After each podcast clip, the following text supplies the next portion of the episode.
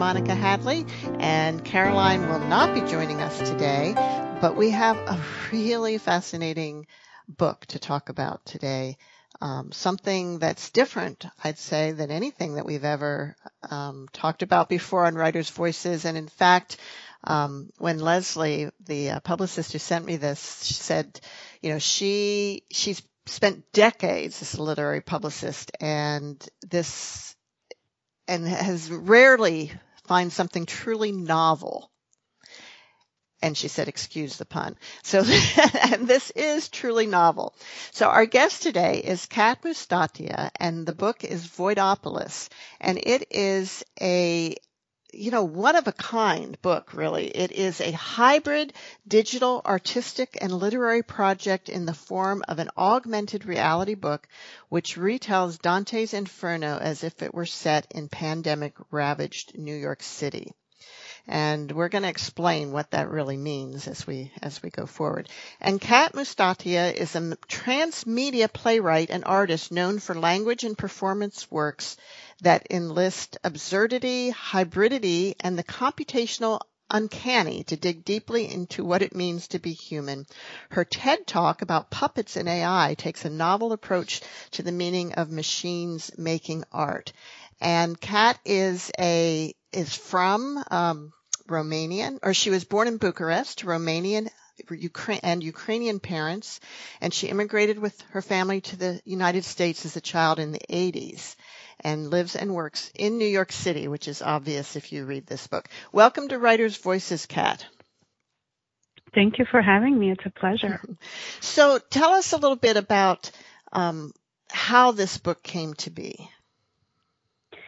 Um, the original telling of the story actually unfolded on my Instagram account. Uh, started in July of 2020 smack in the middle of the pandemic. Um, and I started doing this thing. I um, I wiped away the many years worth of Instagram posts that I had, uh, just deleted them all one day, and created created a kind of uh, stage on which the story was going to unfold, which was my feed.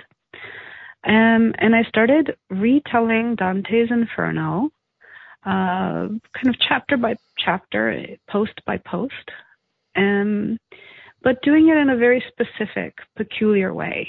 I um, I was using um, language that uh, didn't contain the letter E. So I use no words that contain E.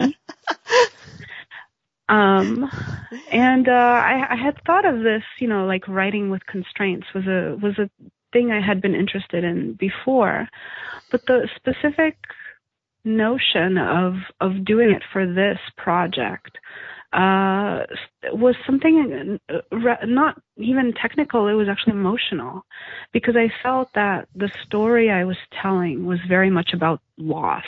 I really felt as if I was witnessing, you know, a, a, a, loss all around me, like literally people disappearing uh, off the streets of New York and disappearing into hospitals and not coming back out, uh, but also daily life kind of disappearing.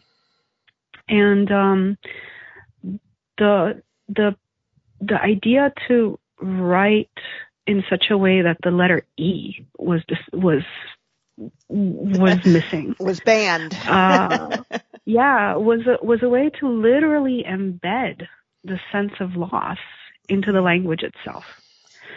Um, and um, you, you know, and and and something really interesting happens when you're when you're avoiding the letter e. Uh, every past tense verb, the regular past tense verb in English, uh, ends in ed and so you you don't really have access to the past and it felt as if uh, that caused the story to have this strange time warp um, which also was in fact expressive of how it felt to to live through that time where we were kind of in a suspended animation yeah and you know we're not that far past that you know we're re- we're talking at the end of 2023 So we're talking, you know, less than four years from the beginning of the shutdown. And yeah. there's, there's almost kind of a mass um, forgetting going on of, yeah. of what it was, what we were doing and what it was like. And when we were in the middle of it, I remember thinking, will things ever be the same? Will it ever feel normal again? Yeah. And I'm, yeah. you know, and in some ways, they are kind of back to the way they are, and but in other ways, or the way it was, but there's always that lingering doubt. Mhm. Yeah, yeah. Yeah. There's a there's a way in which we've all been affected, even if we've uh, resumed our lives, or if we're know? in denial about it, uh, which I think a lot of people are. Yeah. Yeah. Yeah, and like, uh, I think you see it in these subtle ways.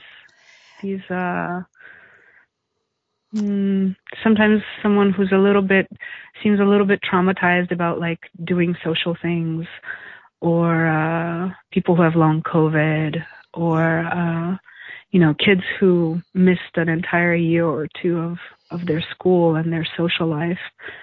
Those are pretty subtle. They um, are, and but they're there. Yeah, they are, and particularly with the kids, it's you know, I I don't I feel like all of the kids have been deeply affected, and I know I've talked to college professors who who say how lasting the impact has been on the kids that are going to college now because the ones who missed the last few years of or the last year of high school or a year of high school and that it's that they are not the same as kids were before. There's the changes are still are mm. definitely lasting. Um, yeah, for yeah. them. And now you being in New York City during this time, that was sort of the epicenter for. You know, we were reading about the the morgues, the uh, the um, uh, refrigerated trucks with bodies, and um, the hospitals expanding out into the parking lots. Yeah, they set up a temporary hospital in the middle of Central Park. That was really eerie. Wow. And see, we didn't have that here in Iowa or in Texas, which is the two places where I spent the that part of the pandemic. And I just it's hard to imagine what it was like for you. But Voidopolis does a pretty good job of, of describing it. so let's let's talk a little bit more about um, you know so you, you wrote without the letter e but there was also other aspects to this that um, make it kind of an unusual project. And one was the fact that it was in temporary. That's right. Yeah. Yeah that's right. Um, I I I had the sense uh, when I started this project that I I didn't necessarily want it to be something that lived forever. Um, I wanted a way of of talking about that moment and what was happening in that moment, but I also had the intuition that maybe once it was over, I wouldn't want this like heavy story uh, the burden of carrying all those memories. Um, and and maybe I would just want to be able to you know delete this when it, when it was over. mm. And uh, and so I did. I I I told everyone you know I'm doing this this sort of performance like project on Instagram, uh, using social media in this peculiar way to tell a story. But I'm going to delete this when when I'm done telling the story. So it is it is this thing of the moment, and that's it. So at some point, though, even though you did do that and you did delete it on Instagram, how did it segue into becoming a book?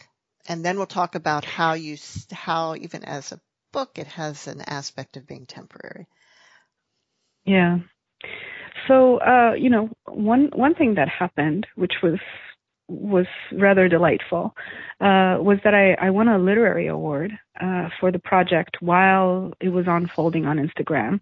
I won the Arts and Letters Unclassifiable uh, prize for literature, um, which I, I was very proud of that of this unclassifiable work. I felt like, oh, this is a this is a prize meant for this project. um, and the other thing that was rather delightful was I was only about 12 posts in. So, you know, I like to joke that I was, you know, the first author I've ever heard of who uh, won a literary prize for a work they hadn't finished writing yet. Um, and um, and then the next thing that happened was actually won a publication grant, and the um, the foundation who gave me that grant were very you know open about. They said, you know, uh, we can consider publication on Instagram as publication, so you know, feel free to just. Uh, to to do that. But if you'd like to do something else that is considered a publication, um, you know, let us know. And so I um, I started to feel like I, I, I would like to somehow document this temporary publication that was happening on Instagram in the same way that, you know, uh, an exhibit has a catalog, uh, which isn't exactly the exhibit, but it's, it's a kind of trace of, of the fact that it had happened at all. So I had been toying with the idea of perhaps there's a book form, um, which wouldn't necessarily be the direct translation of this Instagram project into a book. But what if, what if, uh, you know, I use something like augmented reality um, as a way of uh, kind of um, gesturing toward the fact that this original story had been told in a digital format. So that seemed compelling. And why don't I use the book format as a way of leaving a trace of of uh, kind of documenting that this had happened at all on Instagram. That was my animating thought for what the book could be like. Um, but but there was this uh, this funny thing, you know, augmented reality as a form is uh, is an additive process. You know, it's you're literally layering on uh, a digital layer onto reality. And um, that bothered me a bit. I felt like, mm, you know, this project, this fundamentally has the idea of loss uh, embedded into every component. So, how do I make augmented reality also be something to do with loss? And so, I I, I came to this unusual format for for an augmented reality book, um, and it is the following: the book is made to disappear. Um, what you get when you're, you know, buying this book is a physical object, you know, a book like you're used to seeing a book, um, and the images and words are are decayed on the page. So your your the printed pages have a kind of obscured um, text and imagery, which you can only read with an augmented reality app. Um, it's pretty easy to access. Uh, you just need a, a, smartphone or a tablet, and you don't even need to download an app. You can just uh, navigate to a website um, um, on the on the web, and um, and then you then you can you know using that app you can actually read the the material the story and the images but only for a limited time. Because because then the the digital components in the app start to decay over a period of of some months. And uh, eventually they don't work anymore. And so you you're left with this illegible book object, um, um, which decays over a period of a year. Now, I should say uh, that the book does reset every year. It resets on July 1st, which is the day, the date that I started telling the story. Um, so it's a meaningful date. Um, and it then it resets again and you're able to read the book. But then it starts slowly decaying over the following year. And so you do have an opportunity to read this book if you miss it the first year.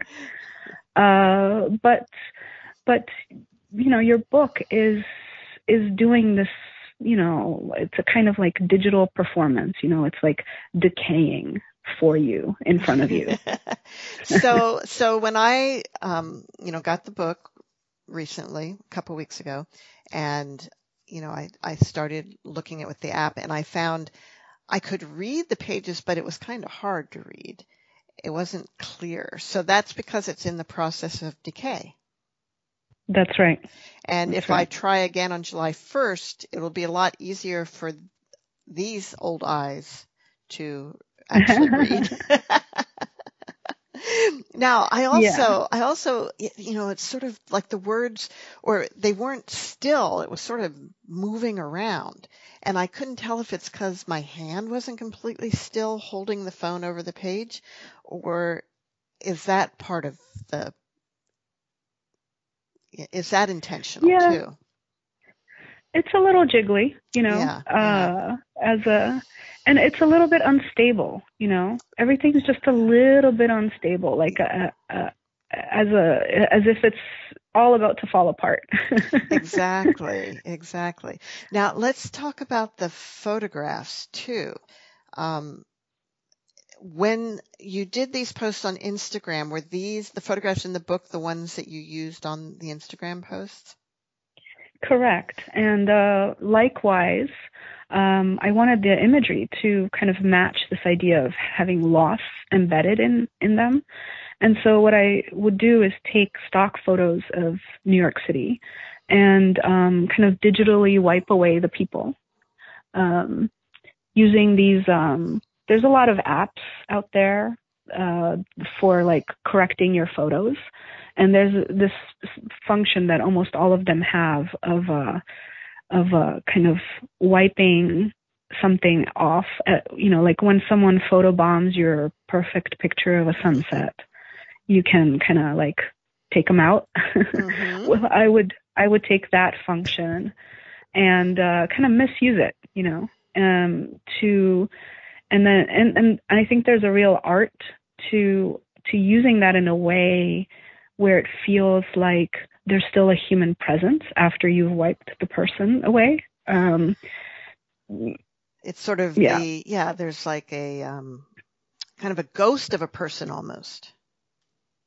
yeah, I mean, if you're too successful wiping the person away, then you know, then it's sort of boring. It's a still life. of- of right, kind, right, right.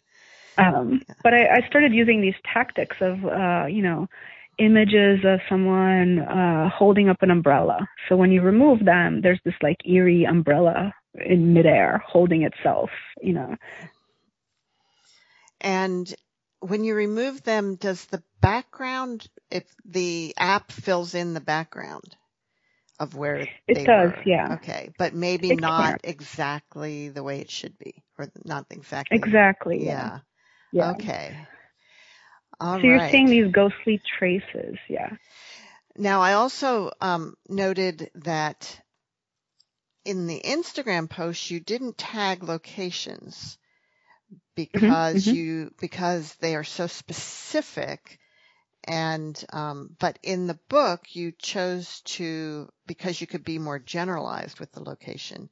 You did sort of tag each one with the location. Yeah.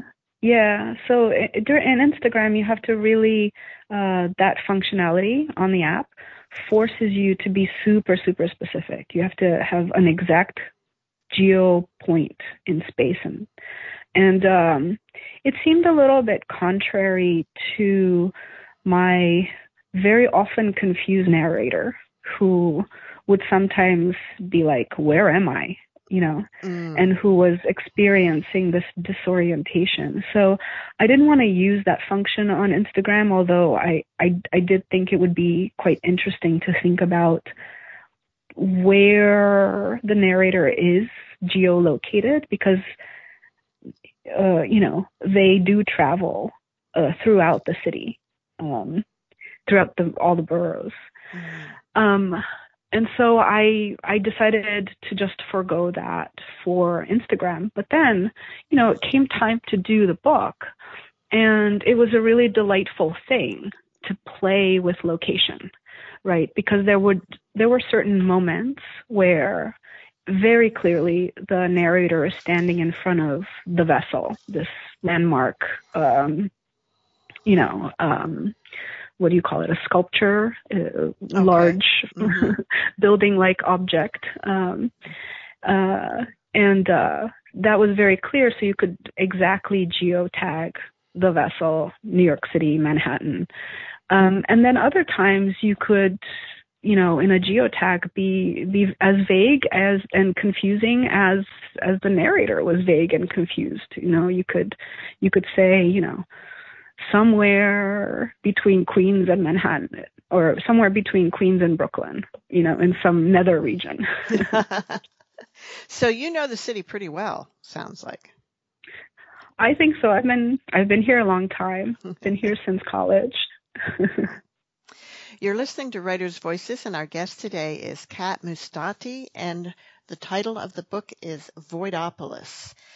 So let's also like delve into this whole Dante and Dante's Inferno um, kind of you say this is a retelling of it. So for people, not everyone is actually, believe it or not, familiar with, I mean, I think everyone's heard of Dante's Inferno, but not everyone actually knows what it, the structure of the, of that is. So it's an epic mm-hmm. mm-hmm. poem. It is part of the Divine Comedy. Mm-hmm. and mm-hmm. it has 33 verses. Is that correct? Yeah, 33 can- 33 cantos, uh, so like little chapters, I would say. Okay.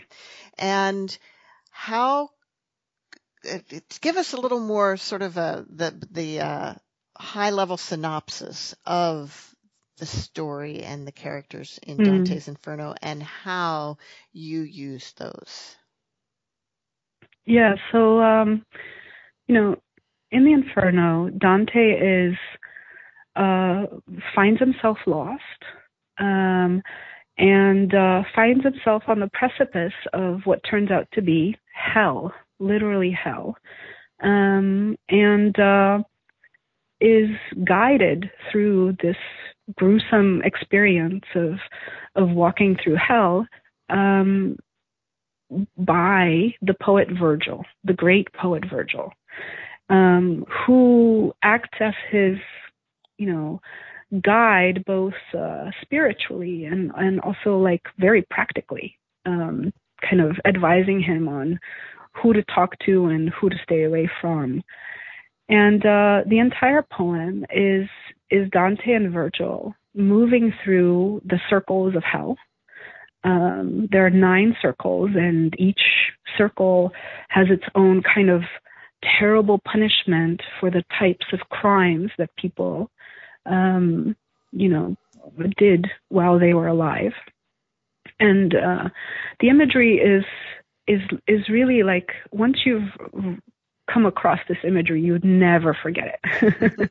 there's uh, there's some like extraordinarily imaginative gruesomeness.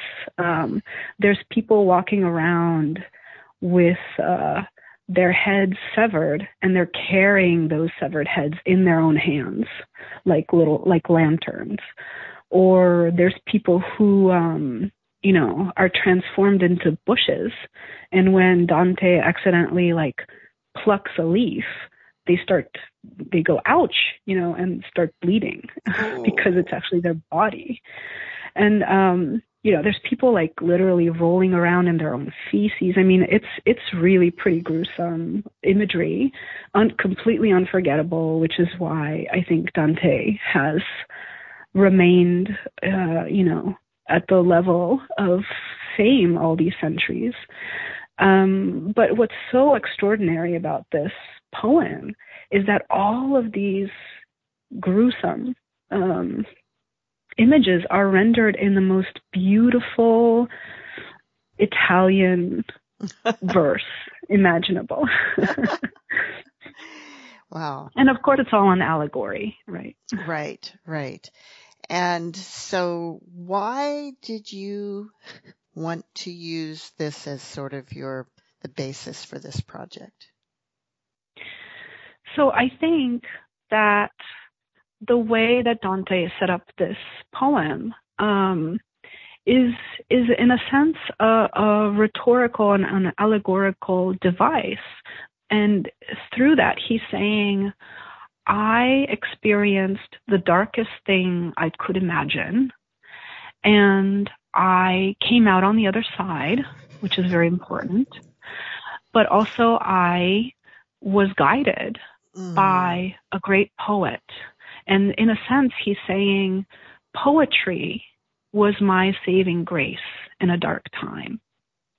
Um, and I, I felt like that that underlying kind of rhetorical argument was one that I also wanted to make.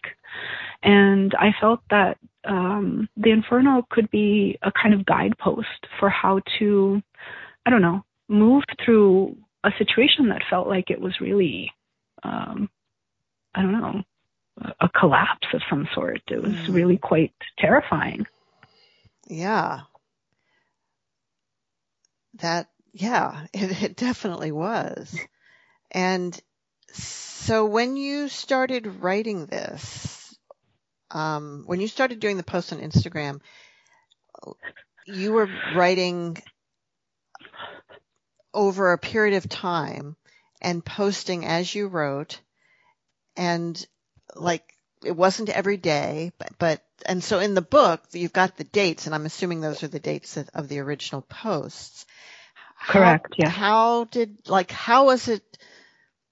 Like some months you posted quite a few, some not so many. How was that? How did you decide what to do and how to do that? Well, you know, like everyone else, I was just trying to get through the days during a, a really difficult time, and uh, I, I honestly posted when I could. You know, uh, sometimes I was able to post a couple of times a week and sometimes a few weeks would go by when I I really like you know life was too chaotic and I I really just couldn't get to it. So and was each post written based like is it does it follow the structure of the inferno? It does actually. Um, so the Inferno was 33 cantos, and I loosely thought, well, I'll probably be doing something like a canto per post or two. Um, and I gave myself, you know, I, I always called it 40 ish posts. Okay. I didn't know exactly how many I would get to, but I figured, you know, I, I, I tend to I tend to meander. You know, I tend to, I, I tend to not quite stick to the script every time, and I figured I'd I'd need more than 33 posts to get through the story, which turned out to be correct. Mm-hmm. Um, and it gave me a, a kind of it gave me a looseness to to use this text as I needed it, but uh, I didn't feel I had to be beholden to to the Inferno. I didn't feel that I needed to literally retell the Inferno. I could um, use it as inspiration. Sometimes I allude to things directly from the Inferno, but then sometimes I'm I'm telling a uh, an anecdote of something that was really happening to me or that I was really witnessing out in the world. Now, in the in the book version, so not the augmented version, but the book, there are, on each page, there are some words that are still completely legible, some that are partially mm-hmm. legible, and some that are completely illegible. How did you make the decision what to leave permanent?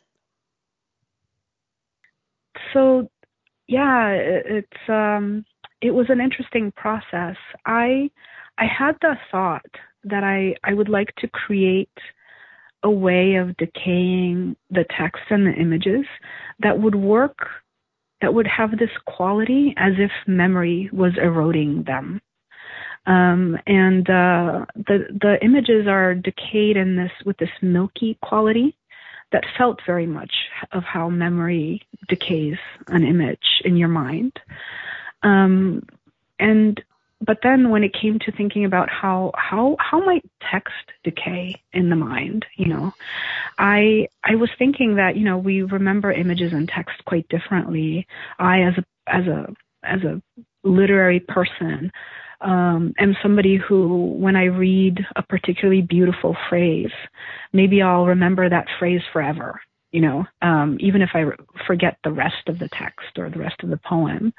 And I, I thought, well, that's it. The way that the this text on the page is decayed should also have that quality of of the way words decay in in, in the mind where, you know, there might be phrases that are left over that seem particularly striking, even when everything else is gone.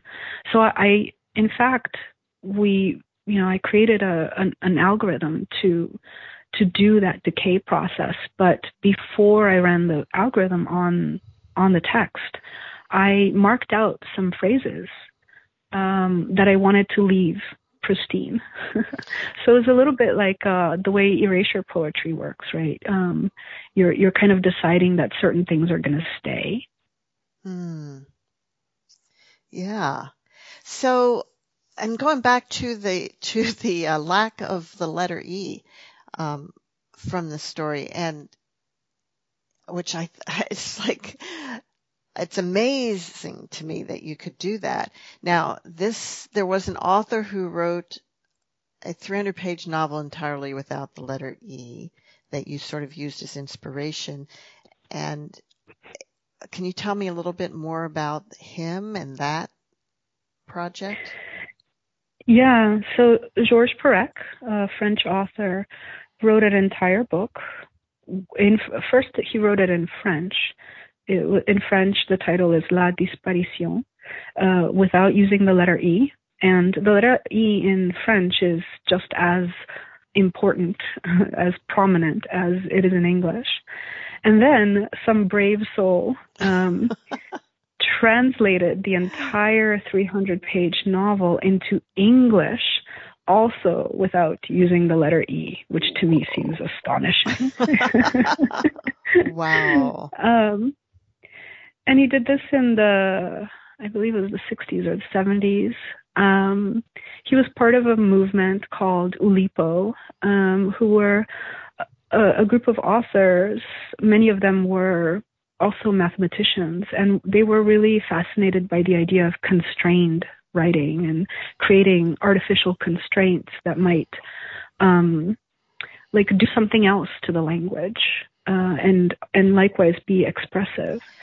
What, um, what are some other correct, examples of constraints that they that they used?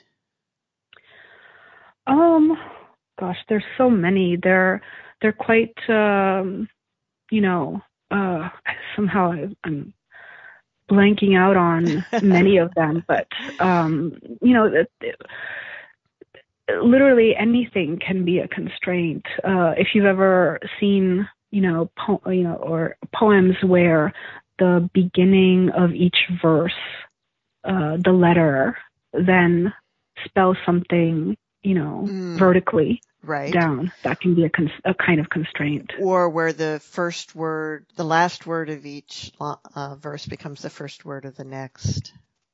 Yes. That kind Things of like that. Yeah. Okay. Yeah. Yeah. Okay. So a lot of poetic forms have these constraints in them. Yeah. Yeah. Yeah.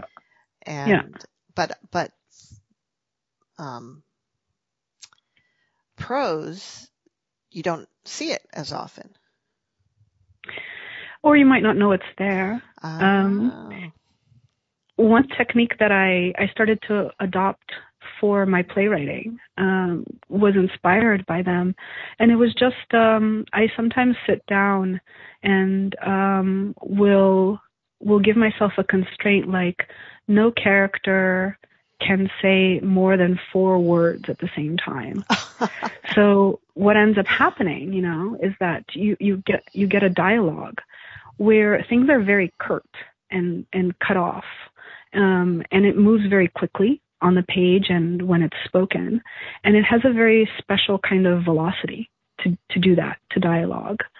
Um, but it, it creates a, a, mood and an atmosphere, and uh, you might not know that that's what the author did when you're listening to it in in oh, in a play. Right, right. But you're you're hearing a certain kind of emotional effect that that has.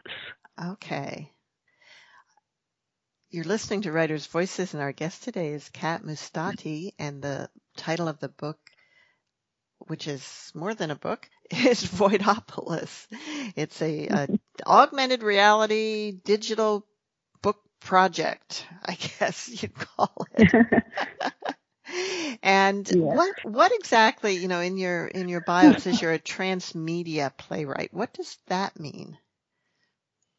Yeah, I came to that phrase in order to try to capture the idea that although I very happily write for theater, for what you consider a standard theatrical format, um, I've also written for live performance formats that are, um, you know, transmedia in nature. And to give you an example, um, I've written a play about people turning into lizards in which which was staged as an augmented reality play where you're seeing both live performers and you know these digital lizard avatars that they are um, oh, corresponding wow. to.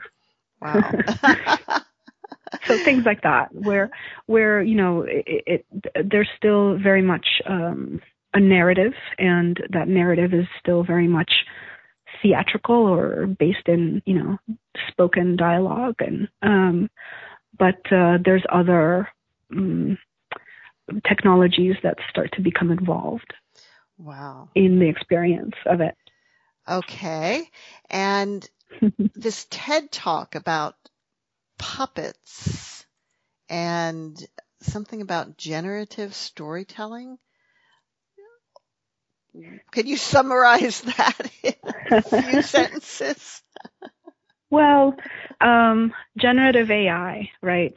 Artificial okay. intelligence. Okay. Uh, I think by now, I, I, gave this talk in 2018, and at, at the time, the idea of generative AI was still pretty new to to most mm. lay people. Mm-hmm. But now I think we all, we've all heard of ChatGPT, right? It's generating text, and there are also Midjourney and other um, algorithms that are generating imagery. Um, well, all of those kind of generative um, kinds of algorithms, AI, are in my mind of a, of a piece. Like they they all do the same thing, no matter what they're generating, either it's text or imagery. Um, and I gave a TED talk about what what those things are and what I think they mean. Um, it came from the question that I had uh, it, back in 2018. As a poet, I think about language I, I'm very precious about language and I take a long time to compose, you know, even a few lines of of poetry or prose.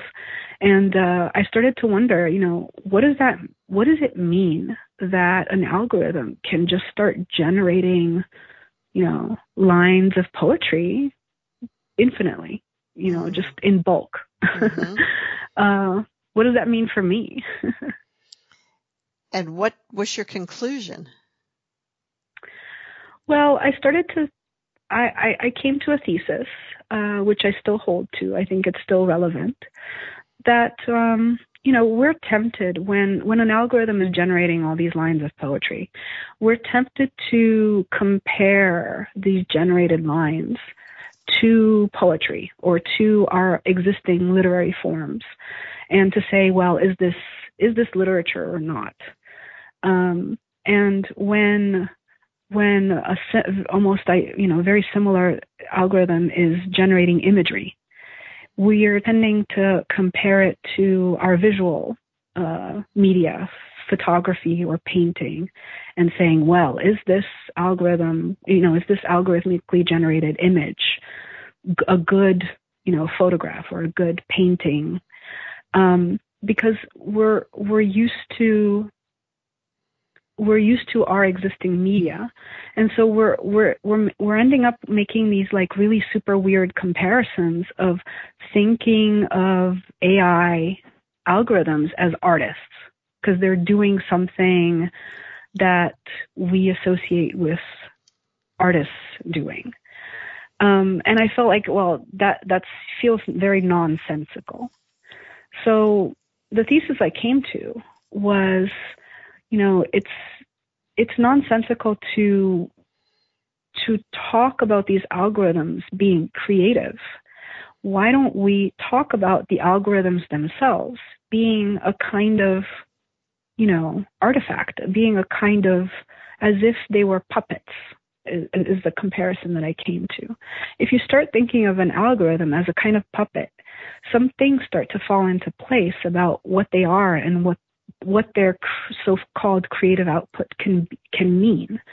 Uh, for example, like puppets, they are set into motion by humans, but they are not human and they're not human-like but they are created by humans. And like puppets, they can be thought of as artistic objects. So the algorithm itself can be this object that is that has a behavior, you know, uh, that behavior mimics human behavior, but maybe it does so imperfectly, just like a puppet, you know, kind of can made, be made to dance, mm-hmm. but it's not like a human dancing. It's doing something dance like it's jiggling around you know? And you you don't necessarily predict exactly where and how this puppet is going to jiggle around. Um, just like you can't totally predict the behavior of of an algorithm like this within certain parameters but you can kind of you know like you can say well you know uh, an algorithm that's been programmed to generate, you know, imagery isn't going to start generating text all of a sudden, right? So, right. so there is a kind of there is a kind of um, you know container of behavior that you can ascribe to it, but uh, but its unpredictability isn't really earth shattering. It's it's just uh, it's within a it's within a range, you know. What right, I'm saying? right. And and so, why don't we think of these algorithms, and there are many kinds of algorithms with many kinds of behaviors, as um, kind of artistic objects in their own right? Now, we're not used to thinking of algorithms as artistic objects, but that's just because they're very new technology, and we're not used to thinking of new technologies. I mean, it takes us a, a bit of time to learn what a new technology is and how to think about it. Just like when, you know, when photography and film first came around in the previous century, um, they seemed so novel that people couldn't wrap their heads around it. I mean, the idea of like a moving picture, you know, was like, mm. you know, earth shattering. Yeah. Yeah. I'm sure that, uh, you know, originally with photography, people were like, well, is this as good as a painting? Of course. and of course, and and also what's so interesting is uh, when photography first came around, people were freaked out. They they were like, this can be used for propaganda. Mm-hmm. This can be used to fake so many things. And the idea of like what's truth and what's false suddenly was like uh, up in the air.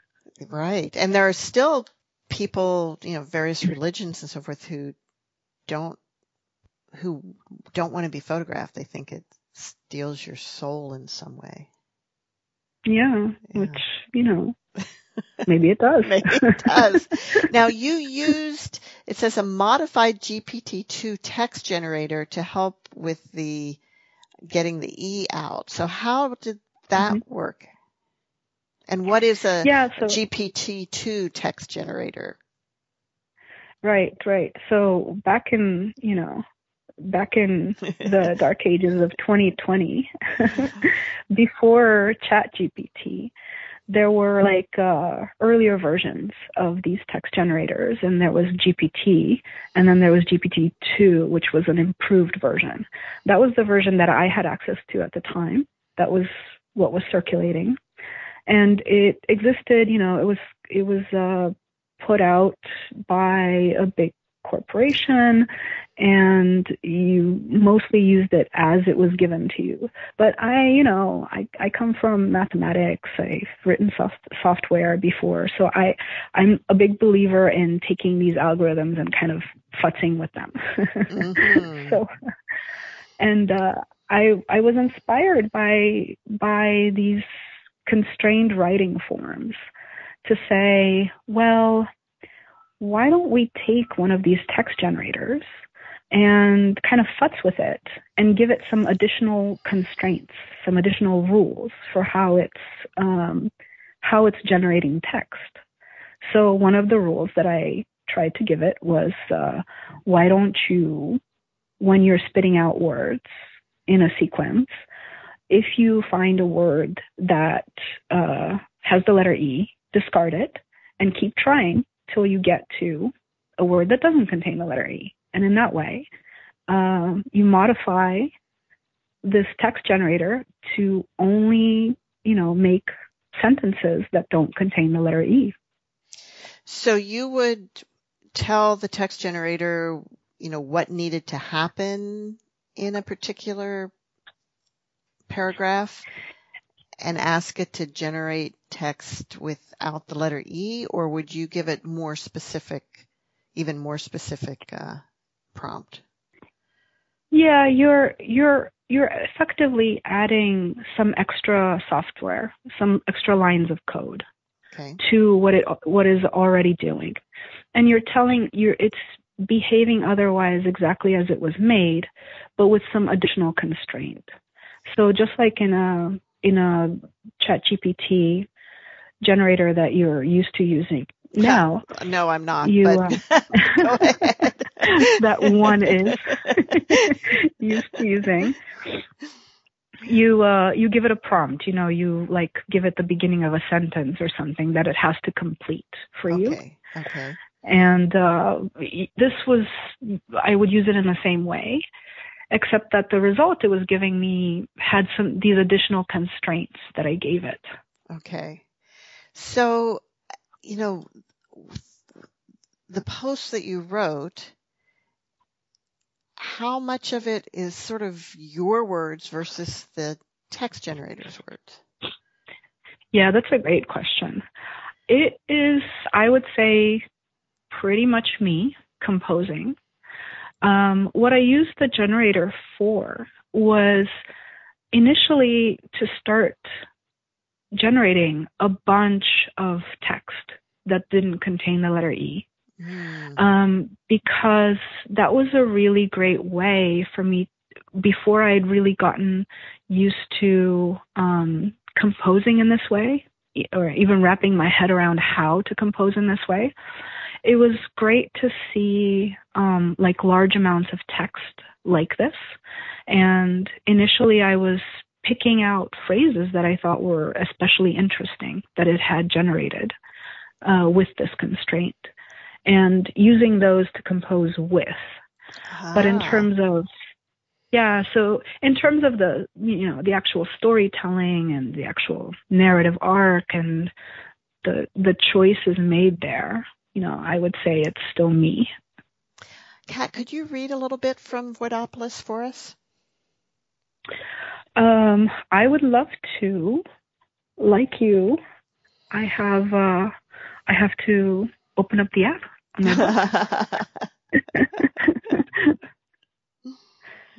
uh, just give me one minute. For those who don't have the book in front of them, the essay is in the book permanently. You can read that without the app. That's right. Yes. I will read from uh, I will read from the July 29th entry. Great.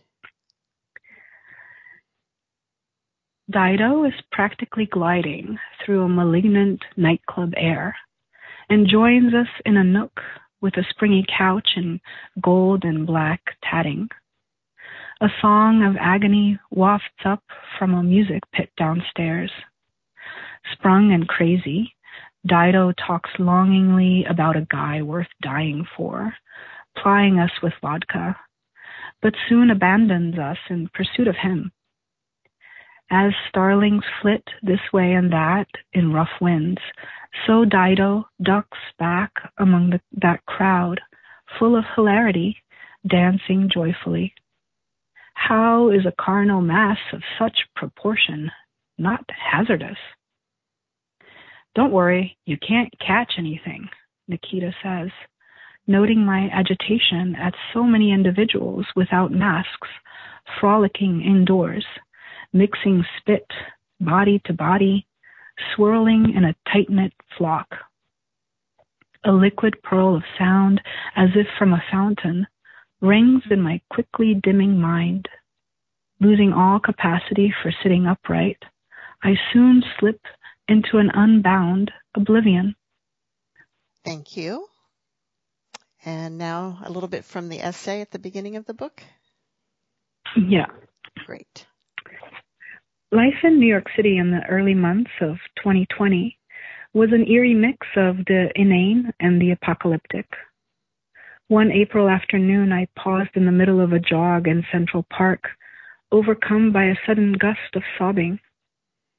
I had become aware of the sound of ambulance sirens multiplied by three, coming from the west, east, and south sides of the park simultaneously, each at different intensities according to their proximity to me. A sparse, laden drizzle had started, and the jogging path, usually crowded, was deserted. I recovered and resumed my run within a minute or two, certain no one had noticed. Flanked on both sides by stately magnolia trees with blossoms as ample and abundant as a throng of outstretched hands. Each of those wailing metal boxes was a human life in crisis, representing someone too ill with the novel coronavirus to get to a hospital on their own. Each sickened person, I thought, becomes an epicenter of fear and sadness unto themselves, spiraling outward to the family and friends left with questions and grief and fear of their own. Will they come out of the hospital alive? What happens now? It was those triple sirens that stopped me short. A panic chorus, already enormous, for the three people whose crises they amplified. The sound might as well have been magnified by a thousand, and I remember thinking someone in- incoherently, thousands of people, thousands. If you had paid attention to the alarming news in January that Wuhan, an entire city of 11 million people, had been locked down by Chinese authorities, and then in February noted the shocking number of deaths reported in northern Italy, both due to the spread of the same novel coronavirus. You might do some back of napkin math. How long could it possibly take for the same virus to reach New York City? Once it does, how many infections will it take before the inevitable first death? In an international hub, densely populated and with notoriously packed subways, how many links in the chain of transmission and death would it take to reach my own household? Would I die too? Out of an abundance of caution, read the hastily made signs in shop windows as one after another shuttered their doors. On March 1st, the city confirmed its first case. By mid March, the mayor had ordered schools and non essential businesses closed. Times Square emptied, and the rare pedestrians would circumvent each other fearfully on the street. Stay at home orders were posited as a temporary precaution to prevent community spread, but were we to measure this temporary in days, in months, in years? The future vanished in its place a kind of suspended animation to be endured as a liminal expanse of hours among the contents of our individual apartments. The number of cases started doubling every few days and then daily. By April, a New Yorker was dying every two minutes. In the Inferno, the universe of justice Dante depicts is utterly impersonal, like a machine. Every single resident of hell is meted out a punishment, often a physically gruesome one, according to a strict hierarchy of their misdeeds in life. Even those whom Dante loves, like the poet Virgil, cannot be saved. In the Middle Ages, when Dante was writing, societies still believed humankind at the mercy of larger forces, those forces invariably being divine. In the modern world, we understand human suffering as largely human made, the result of war, systemic inequality, a belligerent disregard for our ecosystems. We no longer fear gods, but each other. Yet that spring, as New York City became the epicenter of a pandemic that would kill millions across the globe in its grim but inevitable outward trajectory, I recognized a similar implacable force in the calamity unfolding around me. Collectively and all at once, an entire city had been propelled back to a mindset out of the Middle Ages. The virus, a poorly understood and impersonal force, was moving from body to body, wreaking havoc on each body, irrespective of who deserved it and who didn't. There would be other epicenters, but by being among the first, New York became singularly isolated in its misery, much the way Dante's hell was a place removed from the society of the living. Uh, John Freccero, in his foreword to the English translation of the Inferno by Robert Pinsky, observes with a dryness that seemed particularly poignant in those early months of 2020. Few of Dante's readers have derived much satisfaction from the triumph of this somewhat anonymous justice. I certainly did not. Thank if, you. I think we should we need to end there because we're out of time. Okay. So that was Kat Mustatea reading from Voidopolis, and uh, there's this is really a fascinating book unlike anything else that I've ever seen. And I want to thank you for being with us today to talk about it. Thank you so much for having me. And we always close with the quote. So I looked up some Dante quotes and it was, um, and this one isn't directly relevant to your book, but it's one that I really liked. And it's, he said, he who sees a need and waits to be asked for help is as unkind as if he had refused it. Hmm. So that's food for thought. Indeed. yeah. And uh, do you have any final words for our listeners today? Um, I would say, yeah, I I hope that um, what anyone might take away from a project like this is the idea that even in the middle of collapse, there's a way of resisting collapse uh, by speaking about it, by uh, describing it, by believing in in the power of language to change reality. Thank you, and see you all next week on Writers' Voices.